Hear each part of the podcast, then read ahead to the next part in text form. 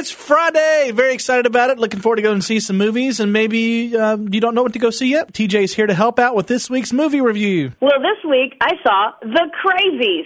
Now, Todd, this is not a documentary on what's left on Louisiana streets after Mardi Gras, but it's the remake of George Romero's 1973 horror classic of the same name. You know Romero. He's the godfather of the zombie. And you get your fill in The Crazies.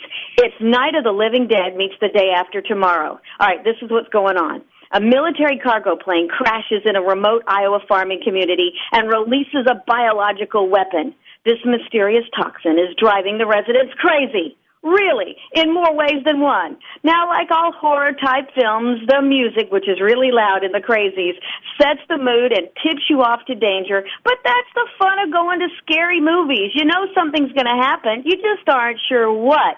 Now, I didn't jump out of my seat in the crazies, but the crazy guy next to me sure did several times, and I think he might have even messed in his pants. Beware, the crazies is a zombie bloodfest, a real blast on the big screen in a dark theater with your BFFs.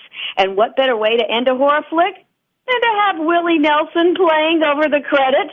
That makes sense to me, doesn't it to you?